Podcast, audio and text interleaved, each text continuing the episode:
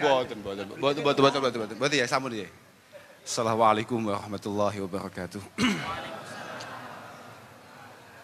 Alhamdulillah. Wa syukurillah wassalatu wassalamu ala sayyidi sadah sayyidina maulana Muhammad ibn Abdullah wa ala alihi wa ashabihi alladhina hum hudatul ummah. Amma ba'dah la hawla wa la quwata illa billah.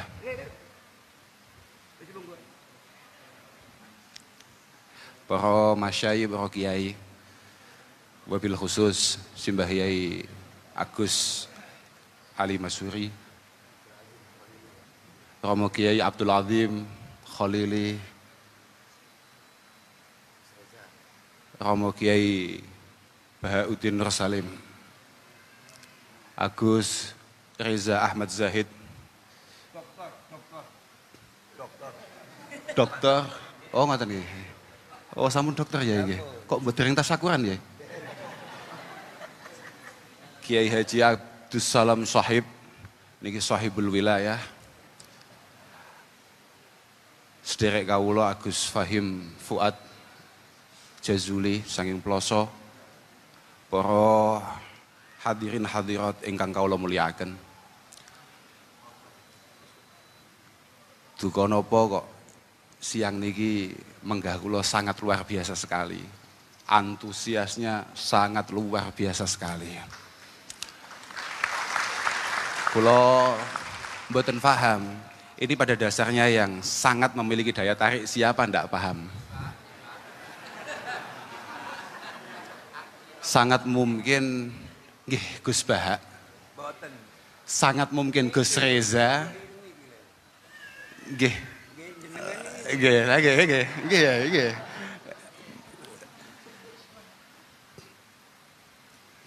Tapi mboten Gus Bahak niku panji hari ini, hari-hari ini, bulan-bulan beberapa bulan terakhir ini memang sangat luar biasa sekali. Alhamdulillah PWNO dipun barokai panjenenganipun kersa rawuh wonten mriki. Mugi-mugi estu manfaat, estu barokah. Sajane fenomena ngeten iki pun biasa kata wise.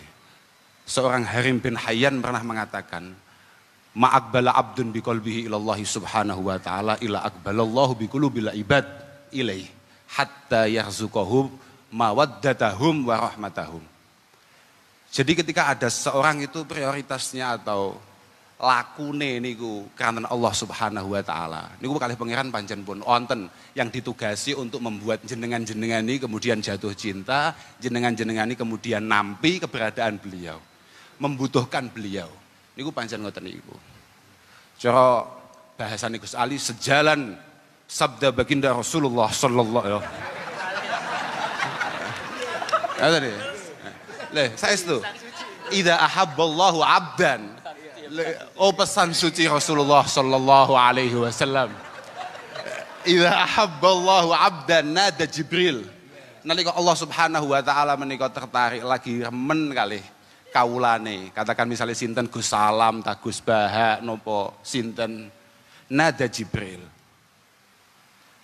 isine nida isine dawuh innallaha yuhibbu fulanan fa ahibbah Allah aku saiki lagi demen kambek bahak demen awakmu fa yuhibbu Jibril kemudian Nabi eh, malaikat Jibril kemudian mencintai orang tersebut Mboten cukup dugi mriku tok, langsung malaikat Jibril broadcast.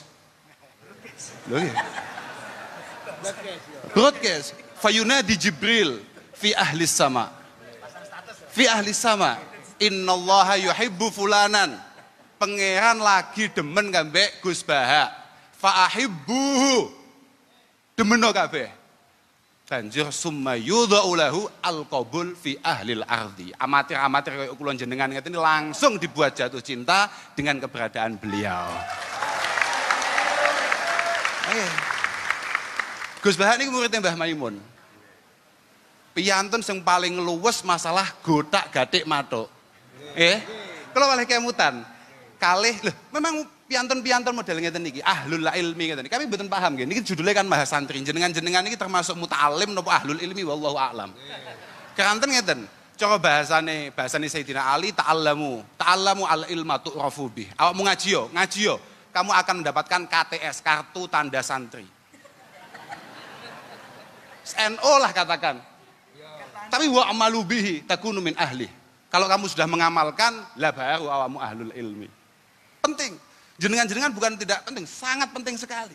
Fa innahu sayati ba'da hadza zamanun la ya'rifu tis'atu usyara'ihim al-ma'ruf. Karena habis ini akan ada masa di mana 90% orang itu nggak ngerti. Sak jadi sengkiai tenan iki sapa? Iya iki Lagi kiai gitu. La yanjuminhu illa nuwamah. Tidak ada yang mampu selamat ketika hari itu datang kecuali nuwamah. Lah, kalau sudah ngomong nuwamah, nuwamah niku cara kamus niku alladzi la ya'rifu syarra wa ahla. Wong sing babar blas gak ngerti masalah hal-hal yang negatif. Yo dudu awakmu dhewe. Contoh yang paling konkret niku menggah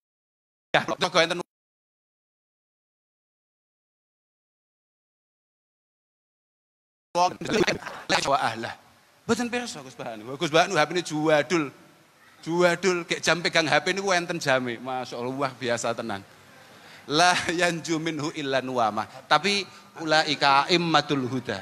Ulaika immatul huda wa masabihul ilm. Wa masabihud dunya. A'immatul huda wa masabihud dunya. Beliaulah yang insya Allah akan menata kita, mengantarkan kita, menjadi panutan kita. Yang paling prinsip ciri ini nopo Dawi Sayyidina Ali. Laisu bil masayih. Masayih nggak jama'i misyah laisu bil masayih wala il budur. Mereka adalah orang-orang yang sama sekali tidak provokatif dalam ucapannya. Boten suka mengumbar keburukan-keburukan orang lain. Nah, ini lah. Oke. Lem balik malih tentang masalah niku wau, gotak gadek matuk nih. Kalau malih kemutan. Kalih napa ingkang dipun dawuhaken wonten Bu Alal Khatib. Al ilmu niku salah satu ahruf ilmu itu nopo nggih cara bahasane pondok istilahnya balungan kata, no, no, no, balungan kata. Nopo lek bahasa Indonesia niku gak paham kula. nih niku ana telu. Ainun wa lamun wa mim. Fal ain niku tajuru sahibahu yakni sahibal ilmi ila ilyin. Sebagaimana Gus Ali tadi nanti ilyin akan dibahas oleh Gus Bahak. Hmm. Wa ma adraka ma ilyun. Dan niku Gus Bahak sing paham. Oke. Lah itu walam niku taj'aluhu latifa. Orang ono kiai sing ngaji tenan banjur tidak memiliki rasa kasih sayang terhadap orang lain. Gak duwe rasa welas kami wong liya, gak ono. Mergo bahasa latif menika istilahnya adalah sahibur rifki wal adab fil muamalah. Muhadzabul akhlak. Beliau memiliki budi pekerti yang baik. Niku latif. Wal mim niku taj'aluhum malikan alal ibad. Mim mampu membuat sahibul ilm menjadi pemimpin untuk kita semua. Fabi barakatil oh ngeten. Fayu'tihillahu, fayu'tihillahu bi barakatil ain al izzah. Bon, yang pirsa piyambak. Bagaimana Gus Bah? Wus, oh anggir wong pengen ngejak foto, oh anggir wong pengen sungkem. Wa bi barakatil lam yu'tihi al-latafah. Jenengan pirsa piyambak dawuh-dawuh adem Sopo koyok koyok potensi surga. Adem. Loh, sopo ae? Sopo ae? Tapi nggih cocok loh, cocok. Kanten napa mulai ngeten iki pun pasti. Mangka nafitolabil ilmi kanatil jannah fitolabi. Uang kok pas ngaji, iku tulisan status WA on the way surga. Loh saya saya ini sudah saya tina ali, bantah dua soal Coba bahasa Gus Bang, bantah neraka. Lha tenan nih. Wakade temeriku niku terus dipun terasakan kalian Sayyidina Ali. Fabi barakatil lam uh, yu'tihi fayu'tihillahu bi barakatil lam uh, al-latafah. Wa bi barakatil mim menika al mahabbata wal mula amata wal mahabah dengan memnya saja, mime al ilmu tok. Menika orang sahibul ilmi seorang alim menika kemudian dicintai. Serba luwes serba matuk. Model pripun mau matuk? Gus Bah kan biyen pacane sing ngene-ngene iki tok. Luwes ora karuan. Arep lungguh nang dia pantes. Model piye cetuk sapa ya sing ngeten bentuke. Tapi panggah menarik dan tetep wibowo al mahabah nggih mugi-mugi lah. Mugi-mugi kita sedaya minal katutin Mugi-mugi sedaya kita menika termasuk ahli ilmi, ahli khair. lan ngajine awake muga-muga manfaat. Artinya memang benar-benar anggene awake dhewe ngaji. Kula beberapa waktu yang lalu ini sempat ningali seratan Gus Satok, Gus Satok Lirboyo. Jadi man talabal ilma liya'mala bihi menika kasarahu ilmu wa man talabal ilma eh, li amal menika zadahu kibron. Amal niku penting. Seberapapun panjenengan sering ngaji dateng Gus Bah, mesti nyen arep sare ngaji Gus Bah, nang mobil ngaji Gus Bah, nang dinding ngaji Gus Bah, muga-muga sedikit banyak ada yang panjenengan amalkan. Fa'amal walau bil usyrika zakah tahruj binuril ilmi min julumat. Dawe ya Allah ya Rabbi ya Karim Hudzaifah ibn Yaman dipun dawuhaken ten mriku niku. Uh, awakmu kabeh innakum fi zamani man cara redaksi ngoten Pak. Kula niki gak pati iso bahasa Indonesia nggih. Innakum fi zamani man taraka bi usri ma ya'lam halak. Niki nalika Hudzaifah ibn Yaman dawi santri-santri ini. Eh awakmu kabeh berada di masa di mana kamu kamu meninggalkan 10% saja dari apa yang kamu ketahui, kamu akan hancur, kamu akan cilaka. Kamu akan dihisap akan itu. Tapi wasayati zamanuman amila bi usrima ya'lam naja. Akan ada masa di mana mereka-mereka melakukan 10% saja dari apa yang ia dengarkan, dari apa yang ia lihat, insya Allah selamat. Lah niku awake dhewe, Pak. Niku awake. Penting banget kita meniko mendapatkan panutan, mendapatkan guru yang tepat. Karena situasinya hari ini kayak seperti ini. Pundi-pundi niku macam-macam guru. Lah niku tunggu delok guru sing sanate jelas, Pak. Ojo sak-sae, Pak. Ojo sak-sae. Jangan kemudian karena panjenengan misalnya nuwun sewu iso maca Arab atau iso uh, iso paham bahasa Arab kemudian panjenengan gak golek guru. Dawi Ibnu Khaldun niku, malam yusyafi aliman bi usulihi fayakinuhu fil muskilati dununu. Orang yang sama sekali tidak pernah bertemu dengan gurunya, tidak pernah musyafahah. Napa nggih bahasa Indonesia kak roh? Tatap muka. Eh? Bertatap muka, mboten nanti ngerti kalih gurune apa yang mereka yakin itu pada dasarnya hanya sebuah perkiraan-perkiraan yang sama sekali bukan keyakinan. Lah Gus Bahak niku wonten pundi-pundi ngaji, saenten kiai mriki niki kabeh duwe guru, kabeh duwe sanad sing jelas. Kabeh jelas niku Gus Bahak niku kan titik-titik dawuh. Cara guru kula Mbah Maimun, cara guru kula Mbah Maimun. Lho, mesti ngoten niku. Watak santri niku ngoten niku. Pancen kudu ngoten niku. Lek mboten ngoten niku malah bahaya banget.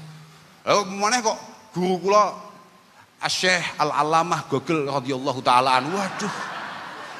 Wes ngajine Gogel, translate terjemahan, komentar. Wah, Allah. Kan mesakne Gus Salam sengaji puluhan tahun. Penghinaan nih, lo saya itu niku. Pelecehan. Mugi-mugi mungkin ngawasi Gus Bak sakit kita rasapi dengan baik dan pada akhirnya nanti bisa kita amalkan. Kalau kita cekap niku sakit kula aturaken nyonton pangestu Gus. Mungkin-mungkin semangat ya udah ngaji nih, buat namung kehanten panjenengan mawon, tapi guys, setiap kali diajak ngaji bolo-bolo nih semangat sedaya. Kalau kita kalau kita cekap niku akhiran walafu minkum. Wassalamualaikum warahmatullahi wabarakatuh. Hadirin jamaah rahimakumullah berbahagia untuk selanjutnya ngaji Mahasantri Milenial dalam hal ini sepenuhnya akan saya serahkan kepada moderator, kepada Al-Mukarram wal Muhtaram Dr. Ki Haji Reza Ahmad Zahid, pengasuh Pondok Pesantren Lirboyo. Kami haturkan.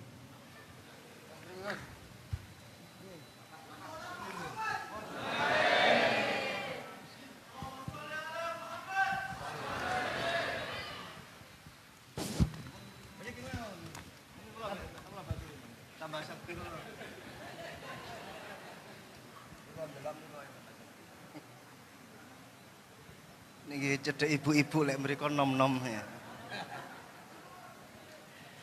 Assalamualaikum warahmatullahi wabarakatuh. Langkung semangat malih kula dongakno sing jawab salami semangat utang-utangi ke sahur kabeh. Kula dongakno sing jawab salami semangat insyaallah bojone tambah. Tambah istiqomah maksud kula tambah sakinah, tambah mawaddah, tambah rahmah, tambah omah, tambah sawah, tambah mamah. Assalamualaikum warahmatullahi wabarakatuh. Bismillahirrahmanirrahim. Alhamdulillahi rabbil alamin. وبه نستعين على أمور الدنيا والدين اللهم صل وسلم على سيدنا ومولانا محمد وعلى آله وصحبه أجمعين أما بعد Para kiai ingkang kawula mulyakaken Mbah Kiai Agus Ali Masyhuri Mbah Kiai Adim Mbah Kiai Soleh Hayat sedaya para kiai ingkang kawula mulyakaken. Para gawagis Gus Baha, Gus Alam, Gus Kausar, Gus Fahim, Gus Khalil, sedaya para gawagis nawaning hadirin hadirat ingkang dipun mulyakaken Allah Subhanahu wa taala. Hados awale niku ngeten. Awale niku kemarin itu ketika rapat kita ini oyo-oyoan.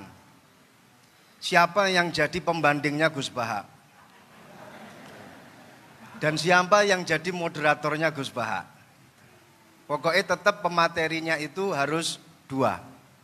Satu pembanding, satu pemateri. Ini karena Gus Kausar waktu rapat kemarin gak ikut, Akhirnya saya milih, saya siap jadi moderator. Saya kok mau dibandingkan sama Gus Baha, sorry.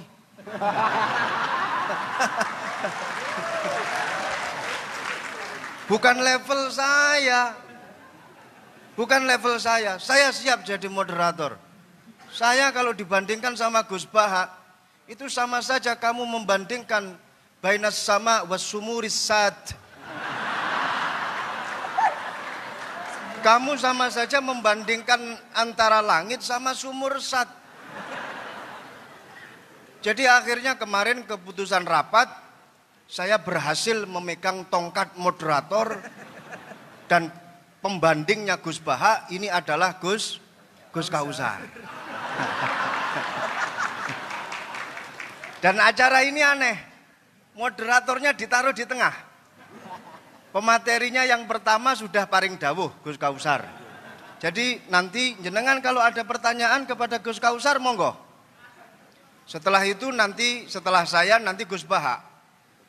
Jadi saya posisi moderator dan alhamdulillah ketika kemarin rapat saya berhasil menentukan diri sebagai moderator. Salah dewe Gus Kausar mboten hadir ketika rapat.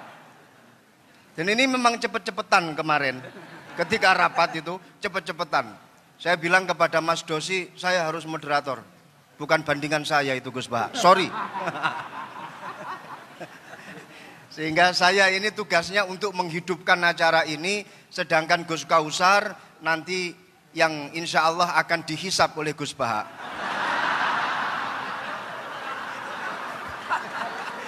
Saya jadi teringat. Tepuk tangan untuk Gus Kausar nggak apa-apa.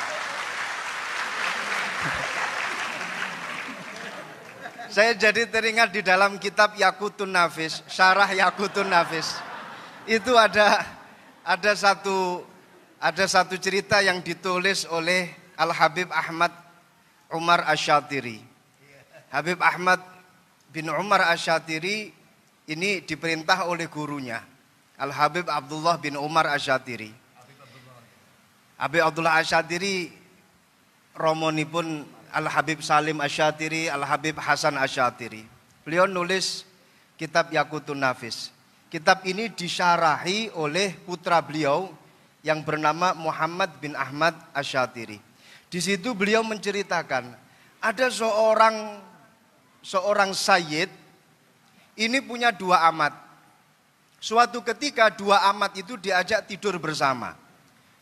Amat saya tidak akan menjelaskan amat itu apa dan apa yang dilakukan oleh Sayyid dengan kedua amat itu. Tapi yang jelas ini bukan kasus milkul yamin yang ada di Jogja, lain. Ini dua amat betul-betul difungsikan oleh seorang Sayyid tadi itu.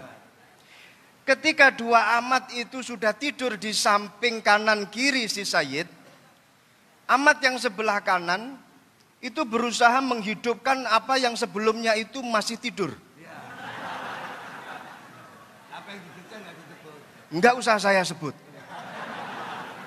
Setelah yang mati sebelumnya itu hidup, amat yang satunya yang sebelah kiri itu langsung naik ke atas dan menikmati yang sudah hidup tadi itu. Akhirnya kedua amat itu berdebat. Kamu kurang ajar, kok sudah bisa memakai padahal saya yang menghidupkan. Di dalam bab Ihyaul Mawat, barang siapa yang menghidupkan bumi yang masih mati, maka dia berhak untuk SHM. berhak untuk punya surat hak milik itu. Amat yang kedua bilang, nggak bisa. Di dalam babus soet, kalau kita sedang berburu, siapa pun yang berburu, tapi kalau dia yang mengenai sasarannya, maka dia yang menikmati. Nah, ini kedua amat berdebat. Yang satu dengan hujah Ihyaul Mawat, yang satu dengan hujah Babus Said. Dua-duanya kemudian eker-ekeran dan alhamdulillah si Sayyid paham dengan bahasa fikih, paham dengan pembahasan fikih, Alhamdulillah kedua amat tersebut kemudian dibebaskan, dimerdekakan oleh si Sayyid. Nasib saya dengan Gus Kausar sama. Saya yang Ihyaul Mawat, beliau yang Soed. Saya yang menghidupkan, beliau nanti yang menikmati Gus Baha.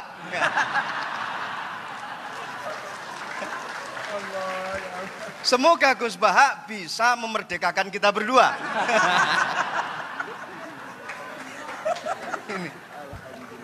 Jadi awal saya dijadikan sebagai pendam apa namanya? Dijadikan sebagai pembanding moh-moh tenan.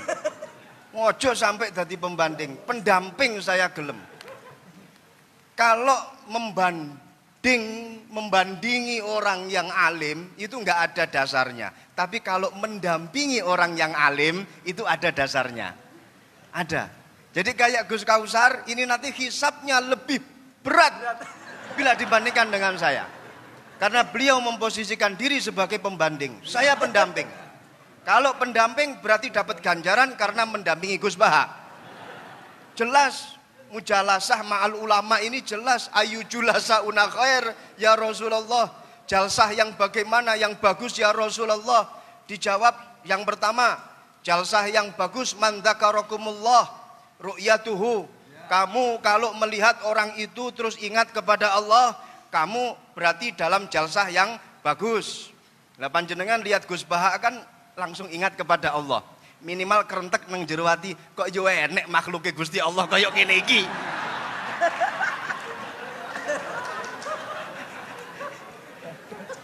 Yang kedua, dawuhnya Rasulullah, man zada fi ilmukum fi ilmikum mantikuhu. Jadi lek ngrungokno omongane Gus Bahak mesti tambah ilmune. Apa mana Gus Bahak itu kalau ngomong itu mesti diwolak-walik. Masya Allah sehingga memberikan angin segar kepada kita ketika kita pada posisi yang terpepet. Beliau itu saya ingat ketika beliau dawuh masalah medsos yang Gus Gofur itu bilang kita jangan sampai menjadi objek korban medsos. Gus Bahak malah berpikir sebaliknya. Kata siapa kita menjadi victim dari medsos? Kita ini yang punya peranan untuk mengatur medsos. Jadi sebenarnya kita ini subjek, bukan objek. bukan objek. Nah, ini pemikiran Gus Bah selalu dibolak-balik seperti itu. Sampai-sampai bojo sing sing sering diseneni karo bojo wedok dibela sama Gus Bah. Ada itu di dalam YouTube-nya Iya itu. Jadi laki-laki yang sering dimarahi oleh istri sebaiknya diam, nikmati saja. Minimal pakai gili kuping itu sudah selesai semuanya. Itu dibela sama Gus Baha.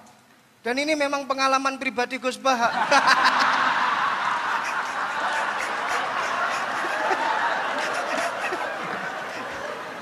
itu yang saya herankan. Ngono kuwi lho yo nemu dalile. Inna aksara ahlil jannah al bulhu. Ngono ya digawe. Sesungguhnya penduduk terbanyak di surga itu wong-wong goblok. Ya Allah, sampai wong goblok kayak nih karo Gus Baha. Jadi memberikan angin segar kepada kita-kita yang bodoh. Kelak nanti di akhirat kita akan reunian di surganya Allah. Amin, amin. Jadi ini saya melihat beliau ini sudah ahlul hikmah. Tapi bukan hikmah masalah perdukunan, bukan.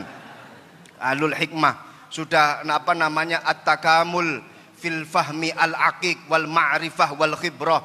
Jadi antara pemahaman beliau dengan ma'rifat beliau, muka-muka jadi wali minimal wali murid dan juga khibrah pengalaman beliau ini sudah tampak semuanya.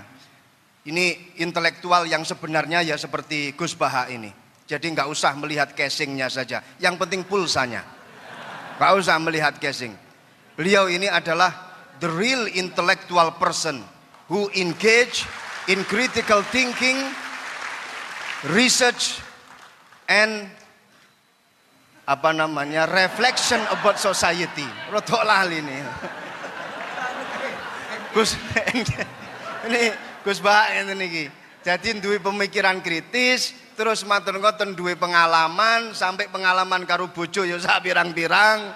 Diseneni bojo ya tetep meneng wae. Muga-muga dikancani karo singa loro kaya dene Imam Ahmad Al Al-Badawi. Beliau ini ke mana-mana selalu bawa pengawal. Yang mutu-mutu ini bawa pengawal. Sudah itu sebagai pengantar pendamping. Sekarang kita masuk pada materi inti. Monggo Gus Baha, jenengan mau ngomong apa saja monggo. Mau mengkonter apa yang telah didawuhkan oleh Gus Kausar, saya malah alhamdulillah. Silahkan, saya hanya sekedar wasilah menghidupkan acara ini saja. Dengarkan baik-baik, HP di silent. Ya, kalau kentut usahakan jangan sampai bersuara. Usahakan jangan sampai mambu entute. Kepada beliau kami persilahkan. Tepuk tangan, tepuk tangan, nggak apa-apa, nggak apa-apa, nggak apa-apa.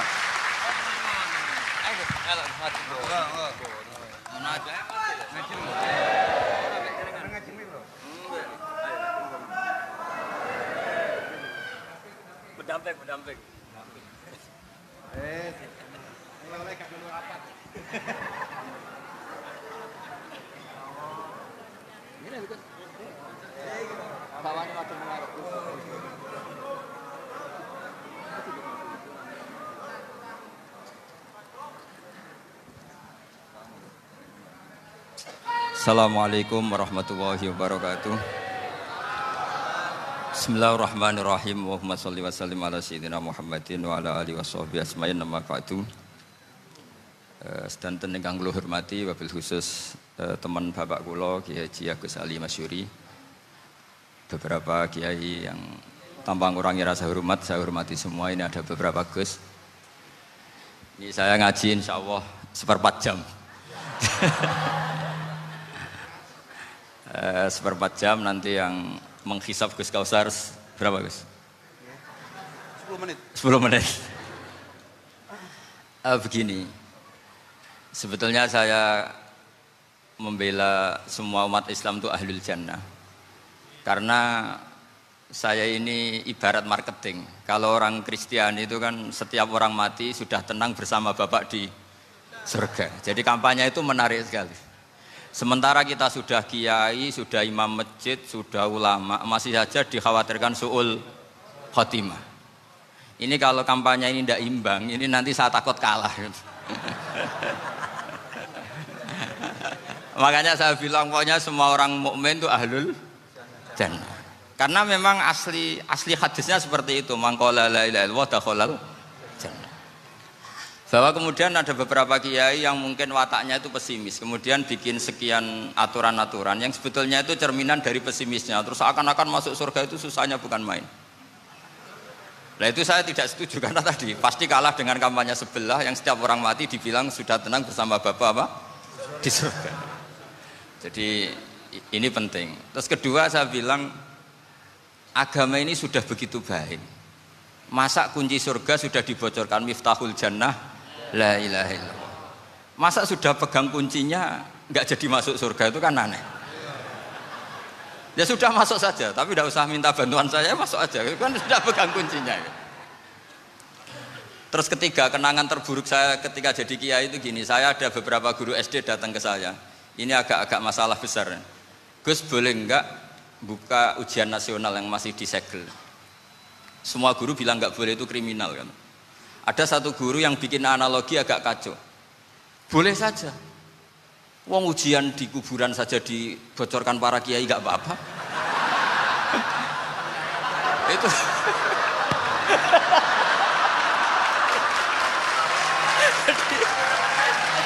Tapi ini ini kriminal ya. Perhatian kepada kiai nggak boleh memukul pemateri.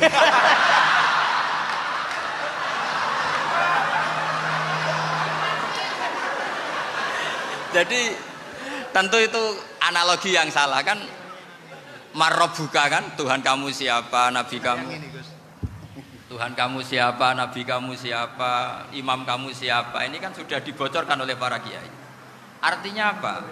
Nak raiso jawab kebablasan gitu Terus guru ini berpikir kalau ujian akhirat sekrusial itu saja bisa dibocorkan, kenapa ujian nasional tidak boleh? Tentu ini kias yang salah, saya tidak ngajari seperti itu. Tapi saya ngajari ke kalian betapa mudahnya masuk surga. Kunci jawaban sudah dikasih, kunci pintu masuk sudah dikasih. Kok sampai tidak masuk ini kebablasan. Paling salah gurunya. Jadi ini kenapa saya sering cerita orang mukmin semuanya itu min ahli jannah. Itu saya jamin. Sama tidak usah takut suul khotimah, tidak usah takut berlebihan seperti itu. Karena setahu saya, setidaknya saya mewakili ulama zaman ini. Rata-rata guru kita ini bermadhab sadili dalam berkeyakinan berpikir tentang Allah.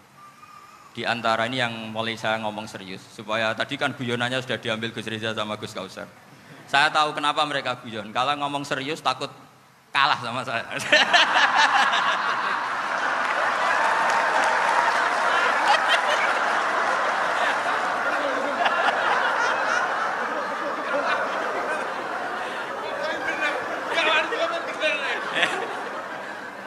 Karena saya ini sudah terkenal pemikir serius, jadi artinya itu satu kepintaran, mengalihkan, ya, oh ya, ya sudah sudah itu satu, satu kecerdasan. Tidak hanya ngalim tapi butuh. Betul cerdas. Jadi itu itu bukti beliau-beliau ini cerdas itu. Saya berpikir begini, ini madhab sadili. Kita semua tentu sadili karena kita semua ngaji kitab hikam. Kita tahu kitab hikam itu muridnya Abdul Abbas Al-Mursi. Abdul Abbas Al-Mursi muridnya saya Abil Hasan apa? Asyadili. Saya masih ingat betul makalah itu dan saya ulang-ulang. Setiap saya ngajar di sarang saya ajarkan itu. Kilali kata Abdul Hasan Asadili, saya pernah dapat hatif, dapat semacam ilham. Apa makna min syarril waswasil khannas? Itu kata beliau dijawab oleh hatif itu. Hatif itu nggak perlu diterjemah tadi ada karena tadi diajarin itu. Apa yang dihidupkan itu nggak perlu dijelaskan. kata kata hatif tadi, waswasun yadkhulu bainaka wa baina habibika yunsika altofahu alhasanah wa yudzakiruka af'alaka asayya wa yukassiru indaka dzatas shimal wa yuqallilu indaka dzatal yamin liya'dila bika an husni dzanni billah ila su'idzanni billah jadi yang dikatakan waswas adalah kamu digiring untuk hanya ingat sisi-sisi kamu yang negatif dilupakan bahwa anda punya sisi-sisi yang positif Misalnya seperti ini, mungkin secara fikih tadi banser-banser tegas, wah ini masalah lelaki perempuan dipisahkan gini-gini. Tapi kenapa Gus Ali bilang ya sudah gini gak apa-apa. Sebetulnya ada rukhsah, rukhsah itu karena ini di depan umum. Yang paling pantangan Nabi itu layak luwana rojulun bimroatin. Ini ada yang menjaminnya gitu. Malah khawatir saya di sini dipisah tapi setelah berduaan nggak bisa. Jadi toleransinya karena ini di depan umum. Itu masih ada toleransinya layak luwana rojulun bimroatin. Begitu juga ketika kita dosa, misalnya kita dosa, orang Islam setiap dosa itu pasti ingat, ingat salahnya, kemudian istighfar. Dan ketika satu kebaikan dibandingkan keburukan, itu kata semua ulama, karena sayi'ah itu bernilai satu, kebaikan bernilai apa? Sepuluh. Itu masih surplus berapa? Sembilan. Jadi itu cara berpikir Abu Hasan Asadili. Kenapa kamu harus berpikir positif tentang Tuhan? Sekali berpikir tentang negatif, itu bahaya betul. Misalnya begini, kamu berpikir, tak rewangi, jadi kiai, sujud, rukuk, ternyata aku tetap lebih neraka, gunanya apa? Itu menurut saya kan nggak punya akal. Sujud itu satu kelaziman menghamba kepada Allah. Normalnya seorang hamba itu ya sujud. Kemudian gara-gara kamu ingin masuk surga, terus logika kamu dibalik, gunanya apa saya sujud? Ternyata saya masuk neraka. Itu pertanyaan yang benar-benar bodoh dan itu menjadikan Allah benci. Logikanya dibalik begini. Ini saya ngomong serius karena ini bentuk kemenangan saya ini, ini, ini, ini bentuk kemenangan saya. Saya berkali-kali ngomong di kota pelajar di Jogja karena banyak pengujinya juga. Bukan sekedar pendamping tapi penguji. Banyak yang profesor, bukan sekedar dokter, banyak yang profesor. Jadi biar ini dok. Begini, saya pernah ditanya sama seorang dosen, Gus, saya ini ngaji hadis banyak, tapi ada yang saya tidak paham. Yaitu mangkola la ilaha dakhalal jannah ada kalimat wa in zana wa in saroko. Meskipun pernah zina, pernah maling. Ini kan seakan-akan mentoleransi perzinaan dan pemalingan. Terus saya bilang, oh makna hadis itu seperti ini. Jadi kebenaran absolut, kebenaran yang mutlak itu tidak akan terganggu oleh status perilaku seseorang. Saya berkali-kali memberi contoh. Orang yang ditangkap KPK akan bilang satu tambah satu dua. KPK-nya juga bilang dua.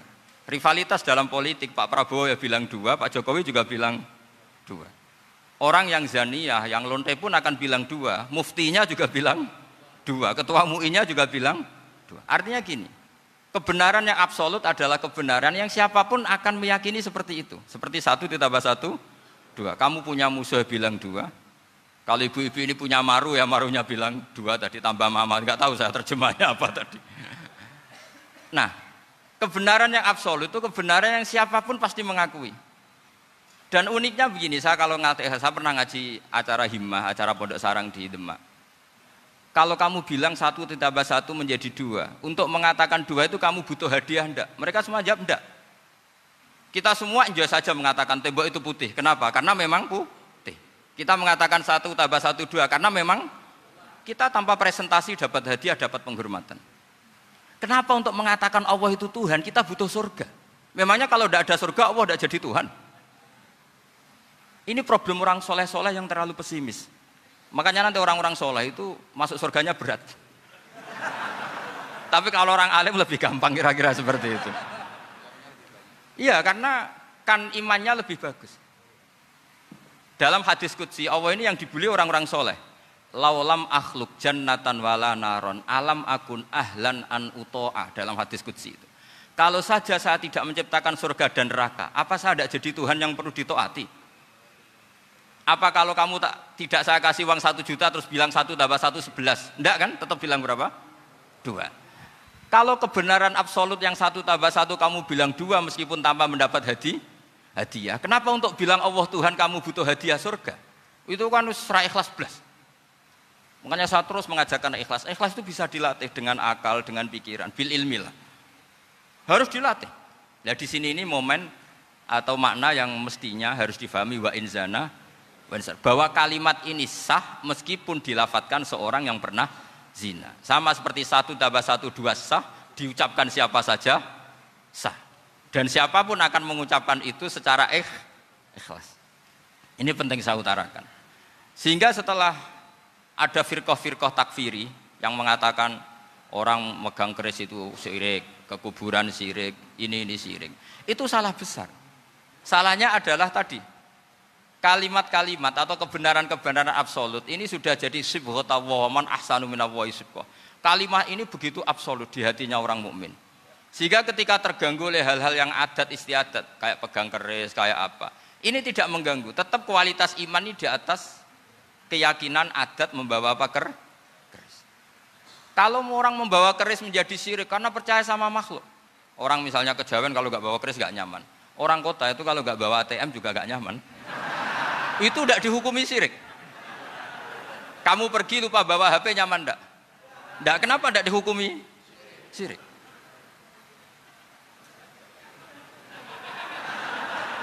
Ya. Jadi ini logika-logika. Jadi makanya ini Gus Reza boleh ngeritik saya. Saya itu berkali-kali bilang, saya termasuk ulama yang mau bikin gerakan cangkem elek. Karena nanti kalau saya nisbatkan ke Rasulullah itu tidak pantas karena Nabi ahsanan nasi khalqau wa khuluqa. Tapi saya siap jadi bempernya Rasulullah Shallallahu alaihi wasallam. Pernah ada diskusi di Jakarta ini kisah nyata. Apa dalilnya setelah sholat salaman? Mana hadisnya? Itu dijawab hadisnya tentu kita kesulitan. Kalaupun ada hadisnya doif semua yang masalah musafahah. Akhirnya mau tidak mau dijawab pakai cangkem melek. Boleh nggak kamu setelah salam nyalain HP yang off? Boleh. Boleh nggak ke kamar mandi? Boleh. Oh berarti kencing boleh, nyalain HP boleh, yang nggak boleh itu ingat Allah. Karena mereka mengkritik wiridan, ngeritik salah, salam. Akhirnya mikir deh. Ada nggak hadisnya orang setelah sholat nyalain HP? Nggak ada kan? Tapi mereka nyalain HP nggak hambatan, tapi untuk salaman masalah kan.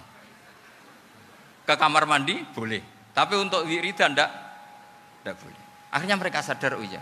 Lama-lama divisi gini yang kelompok itu. Kamu itu korban aliran supaya kamu nggak ingat Allah, ingatnya HP-nya.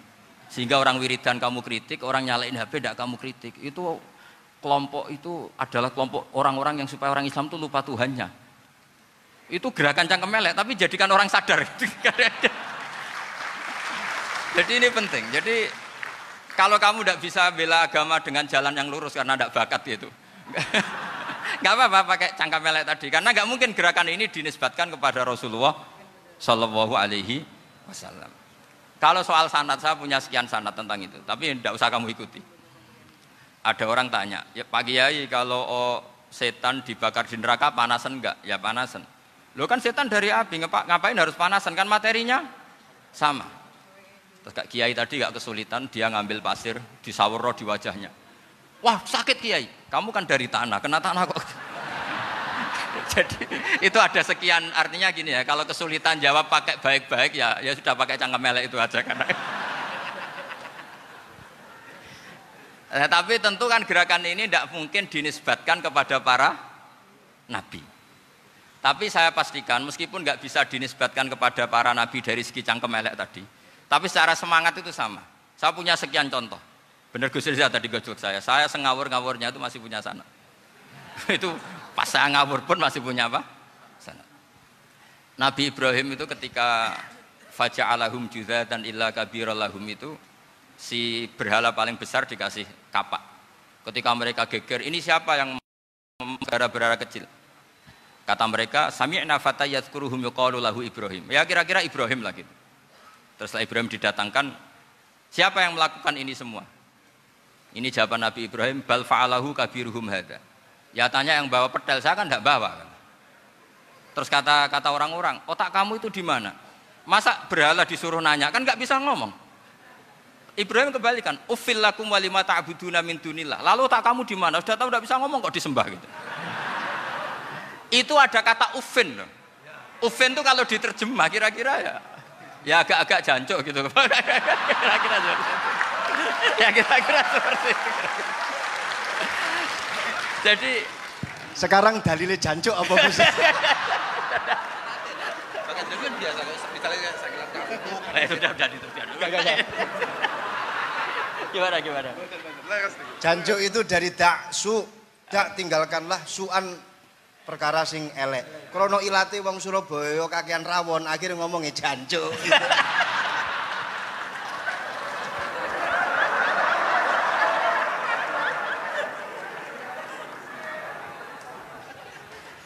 Jadi mulai dulu, mulai dulu melawan kebatilan itu harus pakai logika yang vulgar.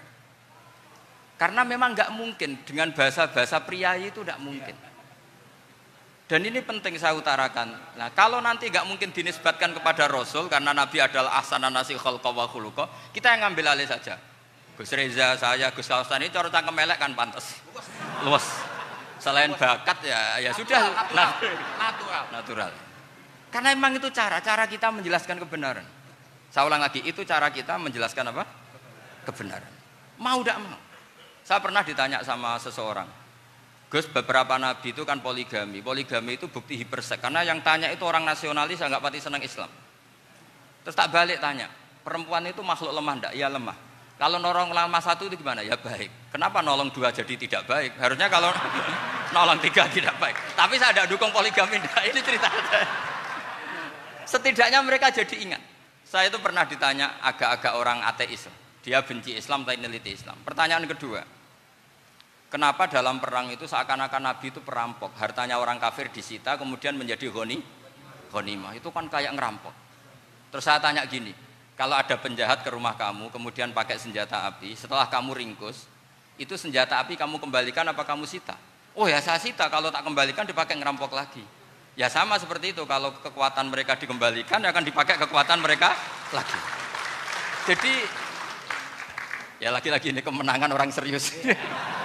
Karena nanti guyanya sudah dintekno sama Gus Safa sama Gus Riza.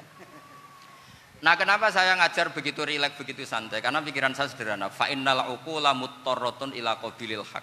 Akal sehat pasti dipaksa menerima apa? Kebenaran. Sehingga kebenaran itu tidak usah kamu ngomongkan secara serius, secara tidak perlu. Kebenaran itu mudah diterima. Saya itu pernah ngaji berkali-kali di Jogja di mana-mana sampai ada buku uh, seorang dokter nulis tesisnya itu bangga lagi menjadi muslim setelah ngaji saya itu. Karena saya menerangkan itu ringan orang Islam itu harus mencintai Allah. Ciri utama cinta itu tidak tegang, rileks. Saya bilang begini, kalau kamu pernah satu tahun digratisi orang rumah, makanan, kamu kira-kira itu mudah nggak mencintai orang yang berjasa sama kamu minjemin rumah dan kasih makan gratis? Mudah kan? Apalagi kita, kita ini mudah mencintai orang yang minjemin mobil satu tahun, ngasih rumah satu tahun, apalagi selamanya. Kenapa kita tidak mudah mencintai Allah yang memberi kita bumi, air, oksigen, semuanya kita dikasih Allah.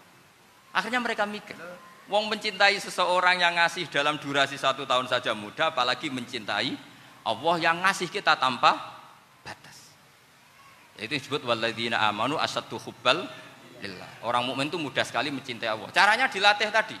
Kita mudah mencintai orang yang berjasa sama kita. Kenapa tidak mudah mencintai Allah yang tentu jasanya lebih bes lebih besar. Karena akhir-akhir ini banyak orang yang terlalu nazir, terlalu apa kata Nabi kan basiru walatu nafiru yasiru walatu as siru. Sehingga saya bikin gerakan. Pokoknya semua orang mukmin pasti masuk surga. Nanti soal ada kesalahan-kesalahan kecil yang menjadikan orang suul khotimah itu sifatnya kehati-hatian. Jangan menjadi hukum. Hati-hati itu tidak menjadi hukum. Kalau kamu nyupir hati-hati itu bukan berarti pasti kecelakaan. Enggak. Hati-hati itu ya hati-hati saja tidak menjadi hukum. Ini penting saya utarakan karena kubu sebelah kampanyenya sudah tadi setiap mati pasti tenang bersama Bapak di surga. Sementara kita mau kampanye, kamu sholat tidak mesti diterima, haji tidak mesti diterima, jadi kiai tidak mesti masuk surga. Coba kalau kita kampanye gitu terus, yang mau jadi muslim itu siapa? Jadi ini sudah tak perhitungkan matang-matang saya milih macam seperti itu. Ya ini saya pikir sudah, ini pembandingnya supaya punya waktu. Saya suka sekali. Nah ini yang yang sesi terakhir ya, sesi terakhir. Saya akan cerita fakir karena Nyun saya Gus, ada iklan sebentar dari ibu-ibu. Pentolan mic kurang dekat ke mulutnya Gus Baha. Sehingga suaranya tidak terdengar sampai ke belakang. Oh gitu. Pentolannya ya. didekatkan Gus. Oh, gitu. Ini kalau ngomong konotasinya itu mesti nyerempet. Sudah apa ya? Sudah ahlinya di situ. ya malah ada di situ.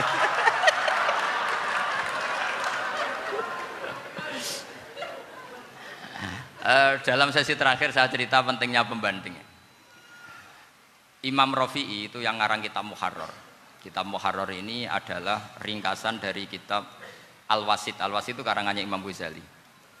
Al-Wasid sendiri ini khas ngaji NU karena NU maknanya Nahdlatul Ulama, gerakan para ulama. Jadi kalau nggak ngerti alim-alim seperti itu ya ada NU. Sebenarnya sampai itu pasnya Nahdlatul Ummah, gerakan umat. Tapi kan sudah jadi partai politik Nahdlatul Ummah. Karena yang katakan NU itu Nahdlatul Ulama, gerakannya para ulama. Imam Rafi'i itu berpendapat sujud itu cukup pakai baduk, pakai jidat. Itu dalam kitab Muharrar. Wal asoh anas sujud yasihu mau cukup biwat iljabah. Ketika Imam Nawawi mentaseh kitab Muharrar namanya Minhajul Talibin, itu mengkritik Imam Rafi'i. Kata beliau, sujud itu untuk sah harus melibatkan tujuh anggo, anggota. Karena berdasar hadis umirtu an asyuda ala sapati a'zumin, yaitu al-jabhah, wal yaden, warubaten, wal kodamen, yaitu jabhah, dua tangan, dua lutut, dan dua kodamen. Akhirnya saya ngecek di kitab asli. Imam Rafi'i termasuk Ashabut Tarjeh dan Imam Nawawi. Dua orang ini khilaf. Kan nggak mungkin kita sebagai musohehnya karena yang khilaf ini dua ulama besar, satu Imam Rafi'i, satu Imam siapa? Nawawi. Kita tidak bisa hanya ngikuti Fathul Mu'in yang mengatakan idah talafan Nawawi warrofiu kudiman Nawawi tidak bisa karena Imam Nawawi ini sering nginduk sama kitabnya Imam Rafi'i karena senior Imam Rafi'i. Setelah saya cek di kitab Om, kitab asli Mamba ya, satu sumbernya semua madzhab apa? Syafi'i. Ternyata Imam Syafi'i nak ngedikan hanya begini. Wa uhibbu, saya suka setiap orang Islam sujud itu melibatkan tujuh anggota karena itu aman, pasti sah. Tapi wayah tamilu kata beliau, tapi mungkin saja sujud hanya watul jabah itu sah. Kenapa kata Imam Syafi'i? Liqaulihi sallallahu alaihi wasallam atau li du'aihi apa sallallahu alaihi wasallam fi sujud sajadalaka wajhi wa sam'i wa basori. Nabi ketika sujud itu hanya ngat berdoa, ya Allah sujud kepada engkau wajhi wa sam'i wa basori. Nabi tidak menyebut wayadi warubati wa kodami. Sehingga saya berkali-kali bener kata Gus saya ini pembela umat. Sing sujute pitung anggota ya taklem, pantes dadi rois suryah. Itu. Yang sujute batuk tok ya tetap sah ngikuti madhabnya Imam Rafi'i. Meskipun itu tidak saya anjurkan. Tentu tidak saya anjurkan. Alasannya Imam Syafi'i tadi, Rasulullah pernah berdoa dengan kata-kata sajadalaka wajhi. Bukan diteruskan wayadi, warubati, wakodah. Sehingga Fal khilaf huna bakin ala khidati kalau dalam bahasa fikih. Khilaf biar tetap sesuai aturan khilaf masing-masing. Enggak perlu kamu menggugurkan pendapat Rafi'i yang mengesahkan sujud hanya pakai jabah. Ini penting karena tadi seperti saya katakan yang sujud anggota itu ya masuk swarga mergo pintere. Sing nganggo batuk tok yang bu swarga mergo gobloke tadi karena aksaru ahlil jannah al Nah ini ini madhab saya. Jadi saya itu ingin umat Islam itu baik-baik saja. Ya. karena enggak karena tidak mungkin lah kita tidak bela Islam di zaman akhir tidak mungkin karena di kubu sebelah kampanyenya sudah seperti itu. Kalau kita ngomong ikhtiyat, kiai ra mesti mlebu swarga, sing salat ngethuk ra mesti husnul khotimah. Wah akan jadi repot. Saya ini pengagum teori ikhlas. Dilatih bil ilmi, saya ulang lagi dilatih bil ilmi. Saya ini malu malunya tadi saya mengatakan satu tambah satu dua itu meskipun tidak ada yang memberi hadiah tetap saya katakan dua saya mengatakan air itu dingin tidak ada yang ngasih hadiah saya akan bilang kalau air itu dingin kalau api itu panas untuk hakikat-hakikat seperti itu saja saya jujur tanpa ingin imbalan tapi ketika hakikat mengenai Allah kok saya minta imbalan surga dan neraka ini apa-apaan kira-kira gitulah roh suryah macam apa gitu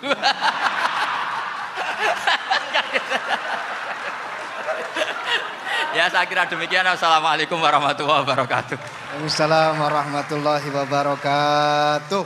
Alhamdulillah. Baru kali ini ada seminar yang dikritik terus sama pemateri itu pendampingnya. Mestinya pembandingnya. Tapi luar biasa para milenial semuanya Masya Allah terlihat wajah-wajah surga di majelis ini. Walaupun toh yang hadir tidak semuanya milenial, ada pos milenial juga di sini. Ada yang Gus dan juga ada yang Kiai. Kalau Gus biasanya kan masih bisa tolah-toleh, kalau Kiai harus fokus. Tapi yang paling fleksibel di PWNU Jawa Timur, yang paling enak itu adalah beliau, Kiai Haji Agus Ali Mazhuri. Enaknya pripun? Dadi kiai ya iso, dadi Gus ya, ya iso. Itu posisinya paling enak di antara pengurus-pengurus yang lain. Tepuk tangan untuk beliau, enggak apa-apa. Langsung saya buka pertanyaan yang ditanya dua orang, jangan pendampingnya. Yang ditanya dua orang. Kalau enggak Gus Bahak, Gus Kausar. Saya hitung sampai 10 nggak ada pertanyaan kita tutup dengan doa. Satu, sepuluh. Ada yang dua mawon nggih, pertanyaannya dua. Satu, monggo. Yang perempuan, saya ingin yang perempuan, monggo. Sudah dua. Silakan.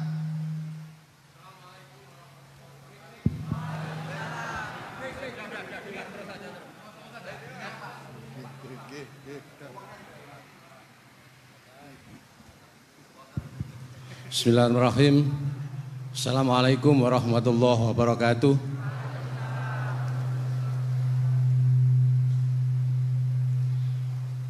Yang saya ingin tanyakan kepada Gus Baha, Saya itu sering ngaji lewat YouTube panjenengan Gus.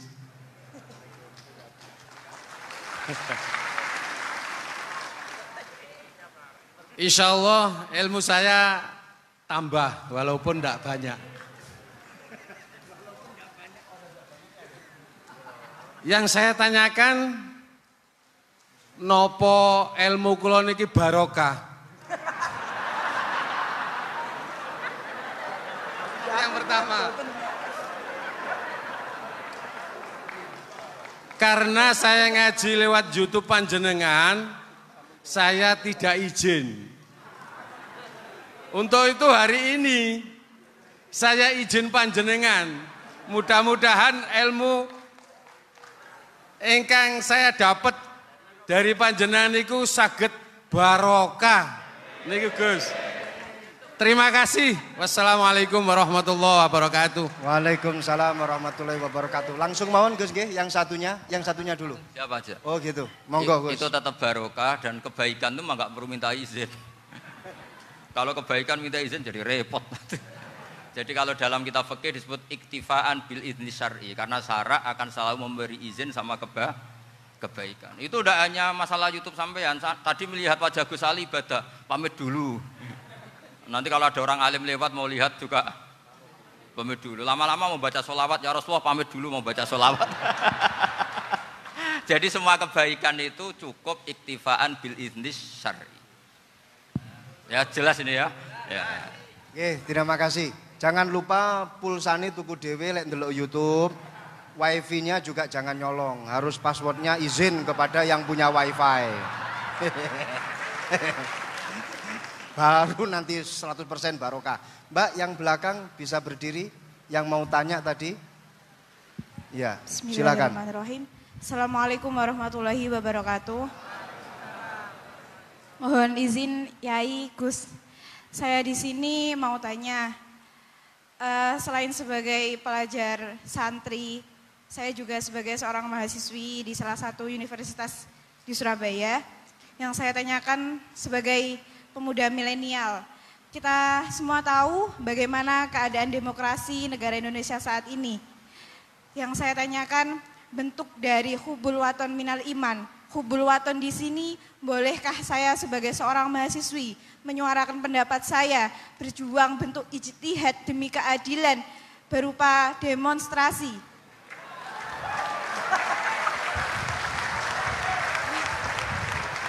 Ngapunten, ngapunten. Yang saya tanyakan di sini bagaimana menurut Gus, apakah saya melakukan demonstrasi ini sudah baik atau sangat baik atau mungkin perlu dikaji kembali. Terima kasih. Oke, Wassalamualaikum Terima kasih. warahmatullahi Waalaikumsalam wabarakatuh. warahmatullahi wabarakatuh. Hubungan antara demonstrasi dan hubbul wadon minal iman.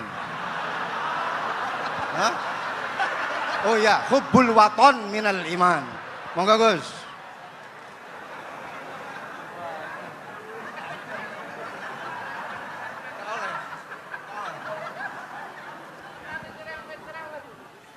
Ini benar-benar ahli loh.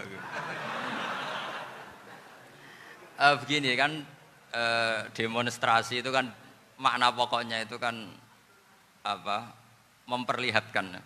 Makanya demonstrasi kekuatan maknanya ya show ya memperlihatkan satu apa? Kekuatan. Sehingga kalau dalam Islam itu ya fleksibel asal itu tidak merugikan orang lain tidak anarkis tidak mandarat bagi kelompok lain tentu boleh. Bahkan kalau kalau tidak apa menyuarakan suara kita tentu dengan cara-cara yang tetap islami ya. Itu malah kita disalahkan karena berarti tidak ikut bertanggung jawab terhadap proses bernegara. Tapi tentu disuarakan secara secara konstitusional dan secara baik. Kemarin pas demo di Jogja yang rame itu masalah rancangan KUHP itu rektornya rektor UI juga ketemu saya pamit Gus mau demo aja. Ya tapi yang baik dan sopan karena begini ya di Quran itu ada ayat walau la daf'uwahin nasa ba'dahum bi ba'dil la fasadatil ard. Jadi kekuatan mana pun itu harus dikontrol. Tentu kontrol itu macam-macam. Tapi tentu saya ulang lagi, jangan anarkis, jangan melakukan sesuatu yang kontraproduktif. Jadi menurut saya saya pernah ditanya, Gus kalau pemerintah itu didukung 90% rakyatnya bagus enggak? Ya bagus, berarti eh, presidennya hebat didukung mayoritas rakyat. Kalau hanya 55 ya bagus. Presidennya biar tahu, biar hati-hati karena dipilih separuh lebih sedikit. Gitu. Lah kok bagus semua? Ya emang harapan kita sama Allah semuanya baik semua kata saya gitu. Jadi susahnya apa sih kita melihat sesuatu itu asal agama ini kan gampang, asal tidak maksiat itu baik. Asal gak maksiat itu baik. Makhuyira Rasulullah bina amro ini lakhtaro aisarohuma malam yakun isman. Jadi demo itu bukan, nah kalau demo yang diharamkan sebagian fatwanya ulama tentu yang maknanya yang anarkis. Kalau yang dihalalkan tentu maknanya yang ter, tertib. Itu biasa dalam hukum fikih. Rasulullah ngendikan A, mahmalnya seperti ini. Rasulullah ngendikan B, mahmalnya seperti ini. Karena kadang ngendikanin Nabi cara zahir itu berlawanan. Misalnya Nabi ditanya, amal paling baik apa ya Rasulullah? Nyaur utang gitu. Karena biasa yang ngemplang mungkin yang tanya itu tukang. Tapi kadang Nabi jawab birul waliden. Kadang jawab as-sholat li awali waktiha. Karena penanyanya ini beda. Gimana? Pun gak tahu sholat. Ya, ya, cinta kok tahu sholat kata beliau. Kan gitu. Jadi ini penting saya utarakan karena zaman Nabi itu ya ya biasa Nabi misalnya ngendikan sesuatu itu. Terus ada juga sahabat yang yang memperlihatkan pendapatnya. Tapi tidak niat bantah. Masyur itu dalam dalam tarikh. Saya beri contoh yang masyur itu. Nabi pernah sholat duhur itu dua rakaat. Sebagian riwayat mengatakan asar, tapi yang eh, yang lebih kuat itu duhur. Setelah dua rakaat Nabi sholat, itu akabiru sahabat, sahabat-sahabat papan atas itu tidak ada yang ngentikan karena mereka sopan semua, tahu etikal. Setelah Nabi pulang sudah dekat pintu, ada sahabat yang berdiri.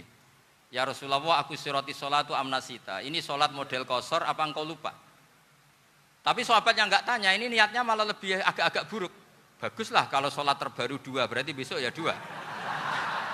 Karena pakai teori nasah mansuh, berarti hukum itu pakai yang ter, terbaru. Jadi gayanya tidak tanya, tapi lebih sama mungkin yang setuju undang-undang tadi ya tentang rumah tangga, kalau istri nggak mau dikumpuli tetap dipaksa, nanti suaminya bisa dilaporkan ke pengadilan gitu. Saya pasti mikir saya bukan masalah pengadilannya, pasti istrinya cantik. Kalau jelek kan nggak mungkin dipaksa. Ini ketularan. Jadi saya cara berpikir tuh jadi tak pikir lucunya saja, bukan pikir serius. Ketularan ya sudah ketularan ini. Karena keburukan itu mudah nular. Akhirnya Nabi kembali lagi, enggak, kullu dzalika lam yakun. Semua itu enggak terjadi. Tapi Nabi sebagai orang yang sangat ya sebenarnya nggak boleh dibahasakan sangat demokratis, sangat bijak. Nabi kembali lagi ke mimbar terus tanya, ahakun makolahu dulyaten, apa betul yang dikatakan dulyaten tadi? Kata sahabat semua betul ya Rasulullah tadi engkau sholat hanya dua rakaat. Nabi kemudian takbir lagi meneruskan dua rakaat terus salam. Artinya kalau demonstrasi itu dengan makna mengutarakan pendapat dengan cara yang didamin konstitusi, ya itu kan normal-normal saja, nggak ada nggak ada masalah. Saya pernah dari no bapak itu ada pertanyaan yang benar-benar mengusik saya. Ada orang miskin datang ke bapak, Pak Yai, jadi wong melarat itu raina. Sajane ya wis suwe dadi melarat raina. itu pas Ramadan. Kenapa kata bapak? Bapak saya itu teman akrabnya Gus Ali, senengannya ya guyon, mau meninggal aja masih guyon. Bapak itu, itu guyon terus. Kenapa ya? Sudah puasa, nggak makan, buruh orang, macul itu kan berat.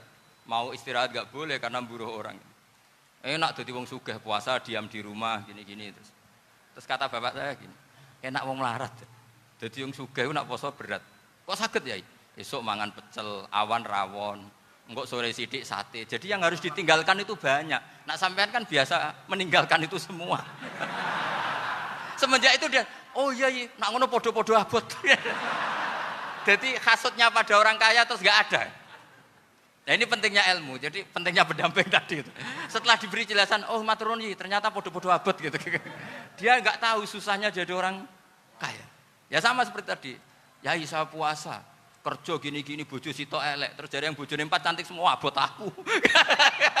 Karena harus ninggalkan empat, empat yang cantik tadi, yang bisa menghidupkan tadi itu. Eh, itu kan juga demonstrasi, artinya mengutarakan apa yang, jadi itu saya pikir seperti itu. Ya ini pokoknya gitu aja ya. Assalamualaikum warahmatullahi wabarakatuh. Waalaikumsalam warahmatullahi wabarakatuh. Tepuk tangan untuk beliau. Kita doakan semoga beliau sehat walafiat, panjang umur, jembar rezeki, jembar urip, jembar awak, tambah rezeki, tambah tambah bojo. Doa dari Kiai Agus Salim Masyuri. Saya serahkan kepada Gus Salam. Gus ini mau dilanjut? Enggak, enggak usah khawatir, jenengan enggak akan dihisap. Iya, ini dilanjut atau sudah off sampai di sini? Sambun? Sambun? Lanjut? Gus Bah ada acara pesawat jam berapa nanti Gus? Pripun Yai doa mawon. Sampun nggih. Monggo saya serahkan kepada